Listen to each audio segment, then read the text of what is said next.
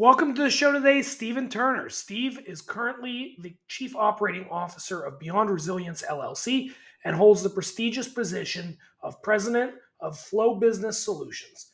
His career journey is a testament to the profound impact of compassionate leadership and the unwavering belief that people are the common thread to enhancing business effectiveness. Steve's remarkable career began at the University of Wisconsin, where he earned a degree in business administration. His early appreciation and respect for UPS where he was a part of the management team while attending college, set the stage for his extraordinary leadership journey. With 34 years of experience at UPS, Steve demonstrated exceptional leadership in diverse fields, including operations, finance, and accounting, and technology at both district and corporate levels. His global exposure, particularly during UPS's expansion into Europe, underscores a critical truth. Cultures may vary, but the essence of humanity remains constant. Throughout his journey, Steve's core philosophy emerged employees should be led, not managed. His dedication to understanding the individual lives of his team members, training them for success, and appreciating their unique qualities consistently yielded exceptional results in every role he undertook. Today, we have the privilege of delving into his wealth of leadership, wisdom, and experiences. Welcome, Steven Turner, as we explore the transformative power of genuine leadership in the world of business. You are listening to the Disruptive Minds podcast, home of the entrepreneur.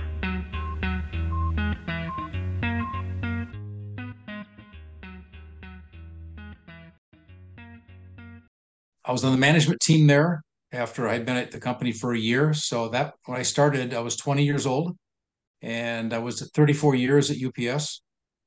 Had a great time. I learned a lot. And um, one of the important things I think of uh, of my philosophy is that when I started at 20 years old, and I'll make this very short, I the people reporting to me were going to be older than I was when I got started, mm-hmm.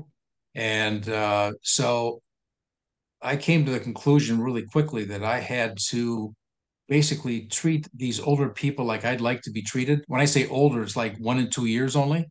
But at that age, in the 20 to 22 age, that's a big deal. And um, so that's really how I got started. And it, it carried me along all the way through. So then I took an early retirement from UPS and uh, we started. Well, I work with UPS all the time, and you know, they have a wide array of services at this point. Like they're even in banking now. So right. it's yeah. it's it's amazing, you know, the reach and the breadth that they have been able to accomplish. So, the question I had for you next is what is so challenging about scaling and why do businesses seem to struggle with this? Well, I think um, one of the biggest things is uh, surprises. Things happen that we don't anticipate. Uh, when we first get started with the business, we should have a business plan that basically takes us initially on our journey and we identify, okay, I expect the business to do this. It's going to take this these cost elements. It'll generate X revenue, et cetera. And all of a sudden, something happens that we're not expecting. And one of them can be explosive growth at the beginning. So when we run into those situations, we tend to we can have a tendency to panic because that's not what my plan says. So um, the the process of of handling that stuff really uh, is uh, keeping ourselves grounded in what we know and what we expected, and then adjust our expectations uh, to meet reality. And one thing, when businesses grow quickly, everything changes at the same time. So instead of this ramp up to uh, expectations, it's kind of catapults into the expectations. And um, I am a very strong proponent of the value of our employees.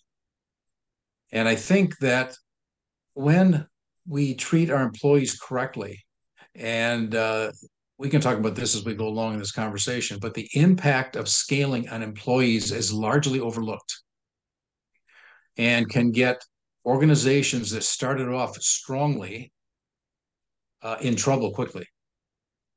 So, but to me, it's it's the surprises. Number one is the surprises. Number two, the leader hasn't identified their own limitations yet.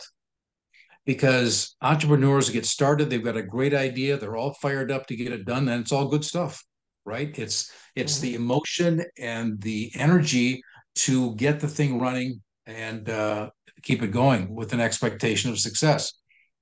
But if we don't realize what our own limitations are, we may try to take on challenges that really are not my our bread and butter. For I'll give you an example. I am not a marketing person. So when it comes to a need to add marketing or change the approach or whatever, um, I need to get help from somebody else. That's not my forte. I can handle all the employee things. I can handle the business planning. I can uh, manage revenue. I can do all those things, but marketing isn't my thing. So I have to get help with that. And um, every business leader has limitations and they need to know what they are when they get started. So they can recognize when they need to do something different. And um, so, and there's there's a couple other things about um, startups. Cost structures tend to go up in steps. The revenue goes up on a slope for the most part. So as the business grows and we realize that we need to add perhaps as inventory or we need to add more PCs or we need to add another building or whatever the world it might be, those costs are incremental. So they jump up in an instant and the revenue goes up on a slope.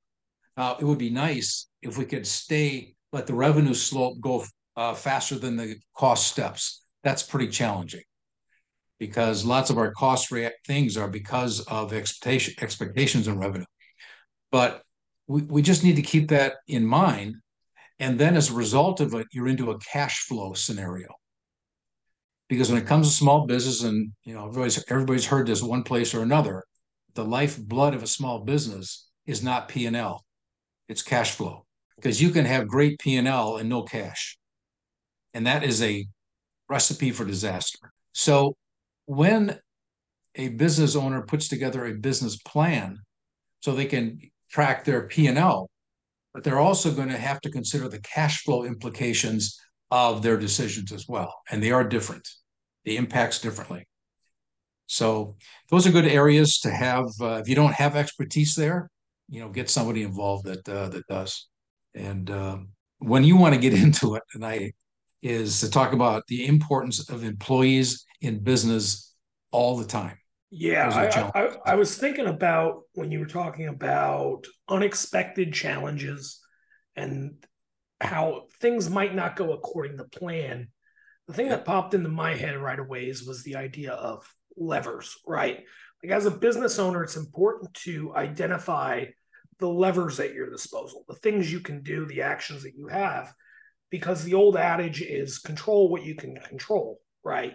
You can only control things that are within your realm of control. And if you are able to identify ahead of time what options you have and what things you can adjust for, it can help you when a challenge, you know, shows up. It's like you said, when you identify maybe you have a weakness in marketing. Well, it might be a good thing to know we can hire this person or we can bring on this agency or you know we can do this thing or that thing at least know what your options are before yes. you deal with the issue in real time because marketing might not be something you're too worried about until you know three four months into your business's journey. But it is definitely something that you should be aware of how to handle and navigate in that space especially when that challenge unexpectedly appears. Right. Yeah absolutely. So what I, I think you nailed down what some of the common obstacles are that business owners face when they scale. But how can business owners kind of get over some of these hurdles, right? How can business owners be better prepared? Uh, what's some tips and tricks they can use to make scaling a little less painful, whether it's for them, for their employees? H- how can we adjust to a rapid increase in temperature in the business environment? Well, I think one of the most important places is uh, our employees because this is the way a business tends to go and they, they all go this way to one degree or another a business starts small i mean microsoft started in a garage our business here started in the basement of our house okay? and at a point in time when the business starts to grow we start to add employees. And when those employees are added, uh, the first five or six probably, uh, they work side by side with the owner. Because it's the owner's baby and he or she is doing whatever they can do to make sure they support the business. And when the time comes that he need he or she needs help then they bring in their employees but they work side by side for the most part. So the relationships between the owner and that first group of people are pretty strong because of the cooperation that they have to have. When the business gets to the point where maybe there's five or six employees uh, it's natural that the owner has to step back a little bit so that the owner can do what he he or she needs to do and turn the business and turn the day-to-day business over to one of those employees and they become a manager of the employees. And you pick the right person and that person takes over the day-to-day and now the owner steps back a little bit but at this point in time the owner is probably still hiring people mm-hmm. so the owner can bring in the type of people that they want now, one of the things when you hire employees in a small business, it's very important that uh, the manager, or excuse me, the owner, hires people and explains to them up front this is a small business. We have to be willing to roll up our sleeves regardless of what happens. So that small business owners do not hire employees in silos. And I've seen this. It's it's painful and unnecessary. So when we hire our people, we got to tell them, I've done this every single time that I explain this is what we're hiring you for, but this is a small business and we need to do everything every day. So are you willing to do something else? Yes. Okay, good. As long as you say yes to that question, I'm good. So anyway, so the employees come in, we a, one manager. As the business grows, we add more employees. And then when you get to about 12, you're going to have a second manager in there because of the the manager employee ratio has got to be in the area of six to eight, uh, depending on you know the specific business, but that, that's pretty close. Well, now once multiple managers are coming in, it's quite possible that the owner is going to re, uh, turn over the hiring to those individual managers for their individual groups.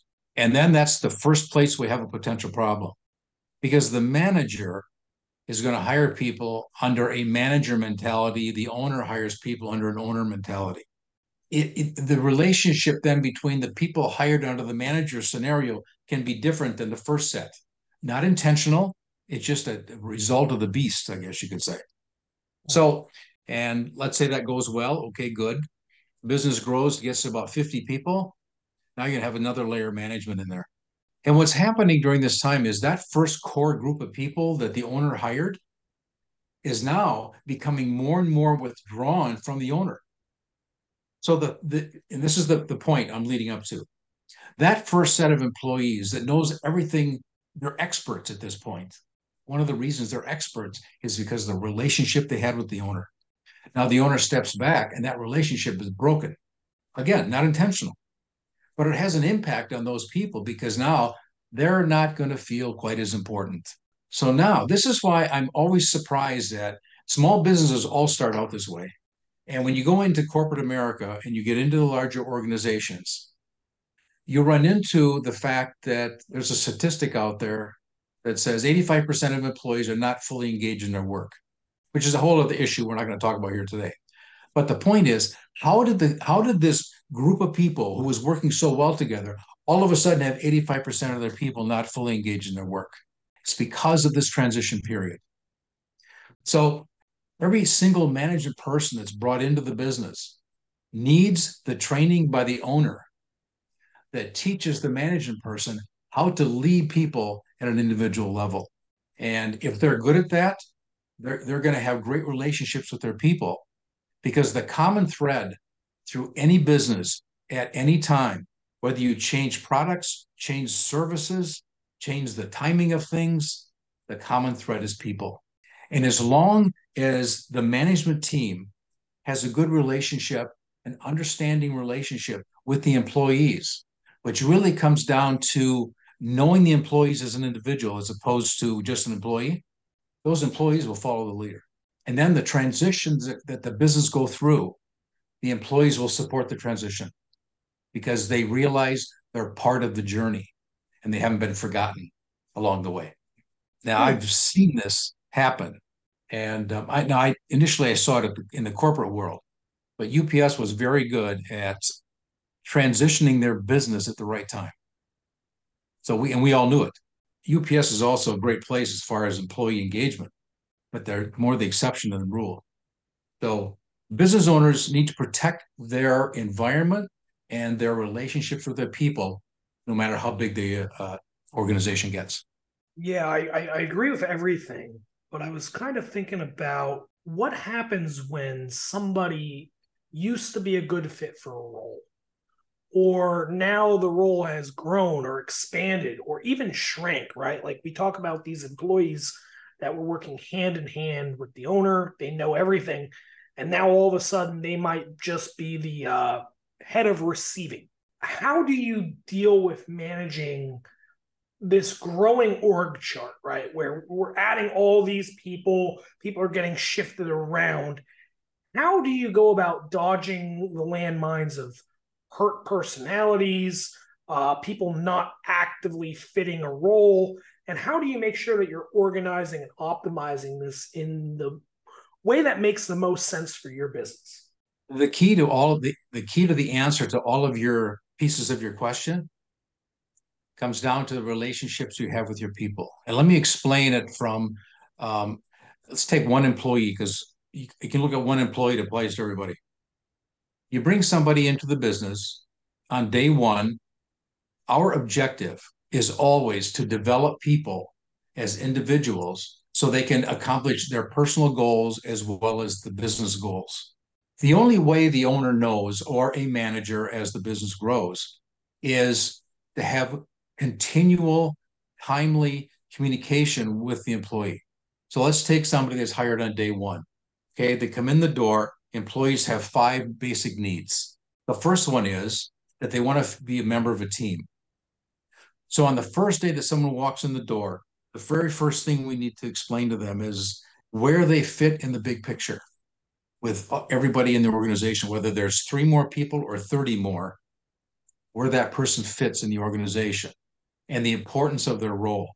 So that now when they start to learn the role, they can see where they are in the big picture and they will understand the importance of their success. So once an employee becomes well trained in the role they were hired for, the owner should then have, or the manager, whatever, should have a conversation with that employee that basically says something like this You're off to a great start. And um, I'm just curious. I'm going to ask you, where do you, what would you like to be doing in three years? And there's a really good chance that they're going to get the deer in the headlights look because no one's ever asked them the question before. When they don't have an answer, you know, we say that's okay, fine. We'll get we'll we'll touch base in a couple weeks.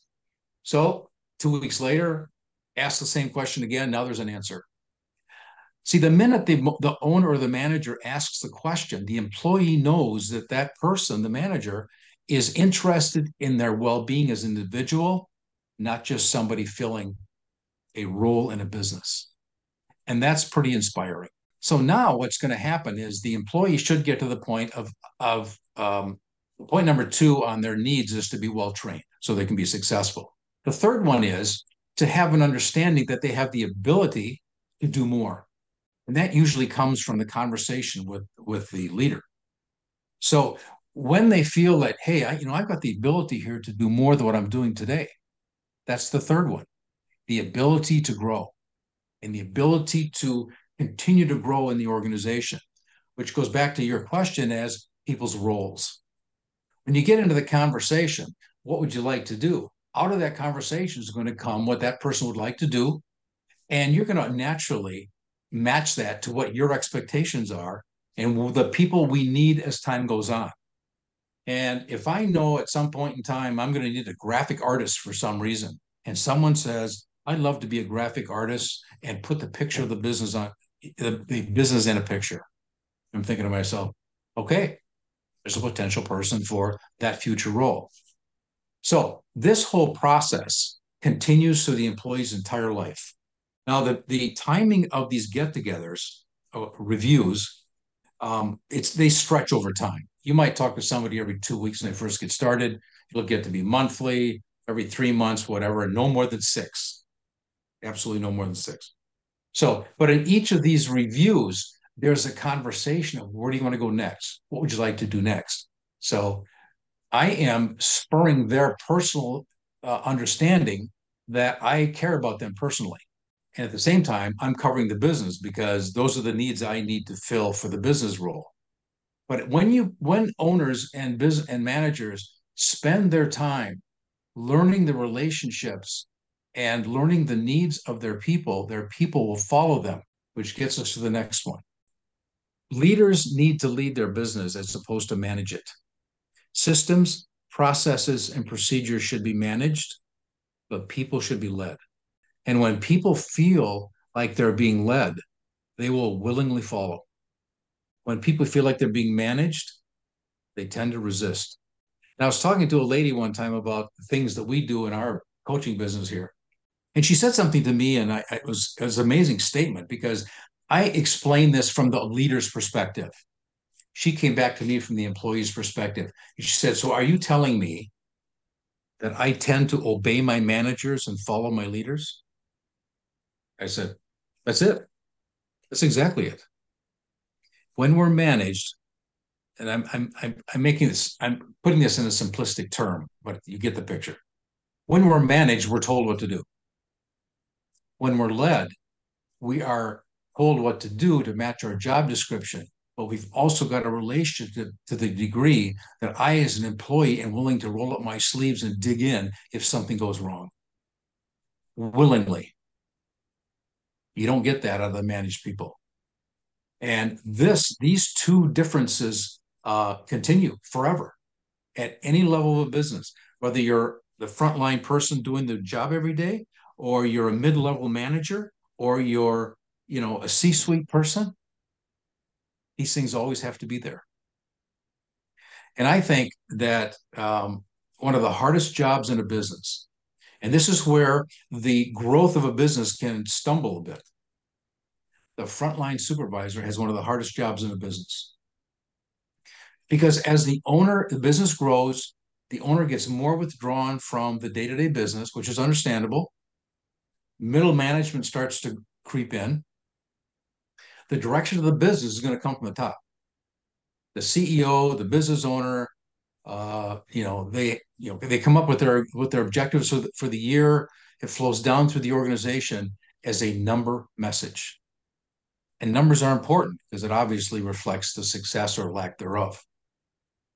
But the frontline supervisor has to take that number message that came from the CEO through the C suite, through the middle managers, down to that frontline supervisor, who now has to take the number message and turn it into an inspirational message to encourage the employees to do the work. And a frontline supervisor can do that is well on to great success. But there's too many of them that can't because they weren't trained for it. And that is one place, one of the places where scaling can start to stumble because those employees that were with the owner are now getting a number message that an untrained management person is throwing at the employee and says, we need to increase our revenue by 30%. We need to cut our costs by 20%. These messages are important. Yeah. So, what I took away from that was the idea of positive framing to your employees. Yes. And I was really thinking about how you talk about all this change and all this uncertainty, but with the messaging that you're giving to the employees, the sit downs, the talks, the conversations, uh, it's really about framing this change in a positive light as an opportunity to go do something that's more specialized they might have wanted to do that you know the entire workplace based on whether or not the employees are feeling good about the change or bad about the change so like i do warehousing and one of the biggest things we did a couple months ago was we decided that we wanted to focus more on larger importers than smaller you know amazon ebay stores Yep. So not that we not that we don't sell to those anymore, because you know they're a key part of our business and we we like those guys. But we started targeting a lot of larger pallet in, pallet out wholesalers that require less labor. Well, this we could have done a better job of communicating to the employees and they were like well why isn't you know new employees coming on? You know why does it look like you know we're not winning as many deals as we used to be winning?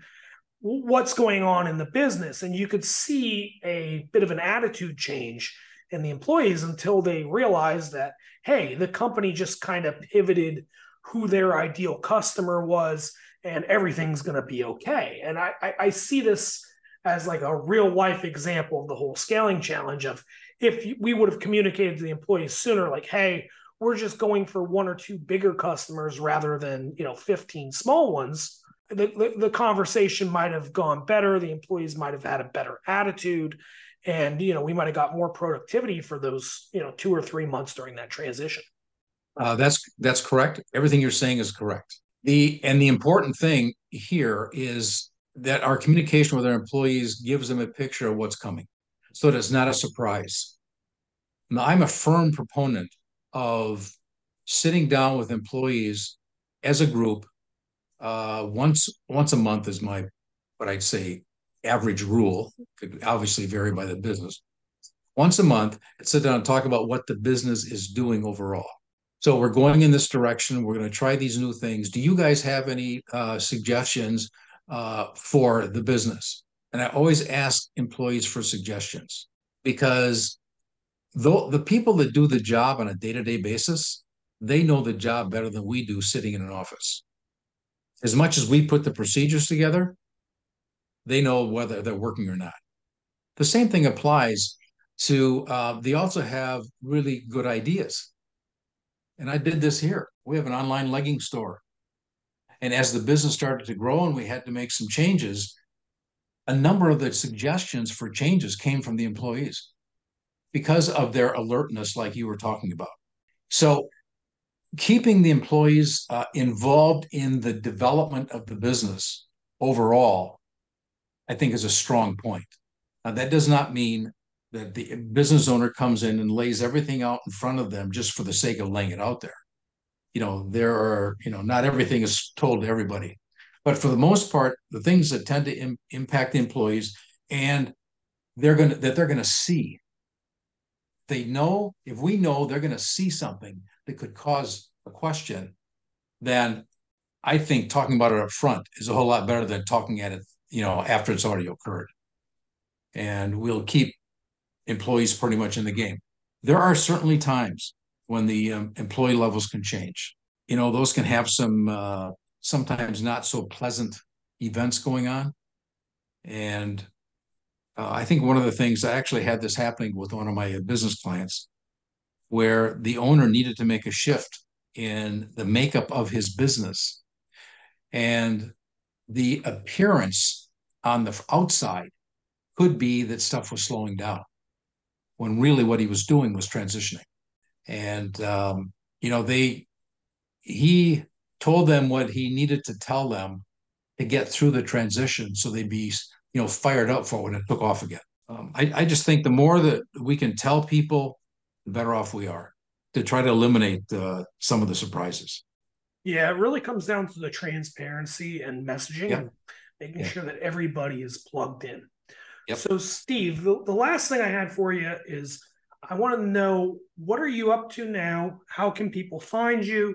And uh, you know, what are you moving on to next? Uh, one of the things that we're doing right now, because since I came up through corporate America and I've been in the entrepreneurial space uh, for a few years, uh, we are. I am teaming up with another person, and we are creating um, a business venture to go back into corporate America. Now, there's a lot of stuff behind this. I'm just giving you at the top level because I mentioned before the 85% number. 85, this is a number that's been flat for 32 years, that 85% of people are not fully engaged in their work. And when I was in corporate America, I didn't experience that at all. And neither did the person that I'm teaming up with. And we are um, going out to go back to corporate America to retrain uh, people that want to be retrained. We've a, a, lot of things have happened as a result of the pan, plan, pandemic, pandemic, pandemic area era, and um, there's a lot of new questions out there and leaders and leaders that are interested in doing the right thing for the future will be open to the things that we are going to come out with and the messages that we're giving but the bottom line message is we don't need quite as uh, robust an approach with small business because they're smaller you know it's a fewer number of people. When you get into corporations you're talking you know hundreds and thousands of people. And we are really going out there to change the resignation rate.